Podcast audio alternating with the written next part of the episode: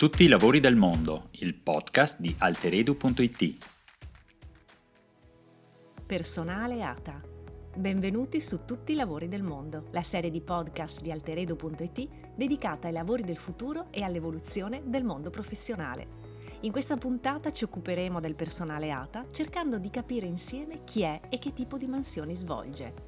Chi è il personale ATA? Chi comprende? La sigla ATA indica il personale amministrativo, tecnico ed ausiliario impiegato nelle scuole italiane. Questa categoria comprende pertanto il personale scolastico non docente. Qualora decidessi di lavorare come ATA, potrei svolgere la professione di collaboratore scolastico, cuoco, guardarobiere, infermiere, assistente tecnico, assistente amministrativo oppure direttore dei servizi generali ed amministrativi. Cosa fa il personale ATA?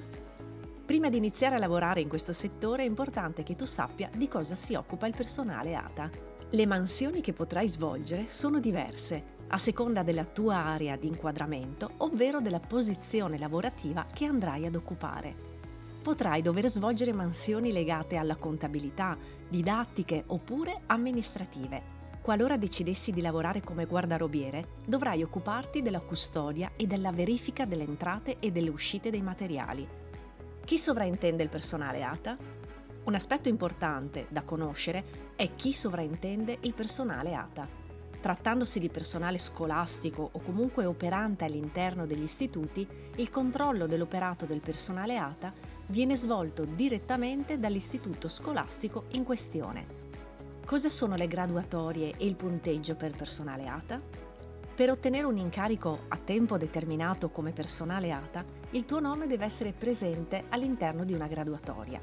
Ogni istituto scolastico ha la propria graduatoria, suddivisa in tre fasce che sono indicative dell'ordine secondo cui i candidati vengono convocati. Verrai assunto in base al tuo punteggio, ottenuto grazie ai titoli di studio e alle tue competenze. Per ogni area professionale sono previsti determinati titoli che possono aumentare il punteggio, come il diploma di laurea oppure le certificazioni informatiche riconosciute dal MIUR.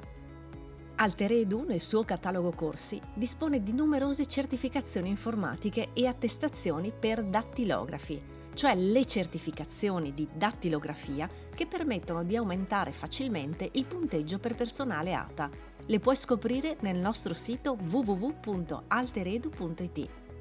Come diventare personale ATA? Se vuoi diventare personale ATA e ti stai chiedendo come fare, sappi che è necessaria la presentazione di una domanda di iscrizione in graduatoria. Devi scegliere la provincia in cui desideri lavorare e richiedere a più scuole di quella provincia di inserirti all'interno delle loro graduatorie. A chi inviare la domanda del personale ATA?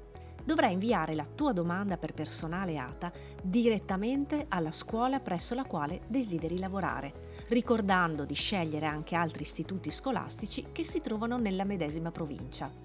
Dopo aver ricevuto la domanda, la scuola ti assegnerà un punteggio e ti inserirà nella propria graduatoria, inviando il punteggio che ti ha assegnato anche alle altre scuole.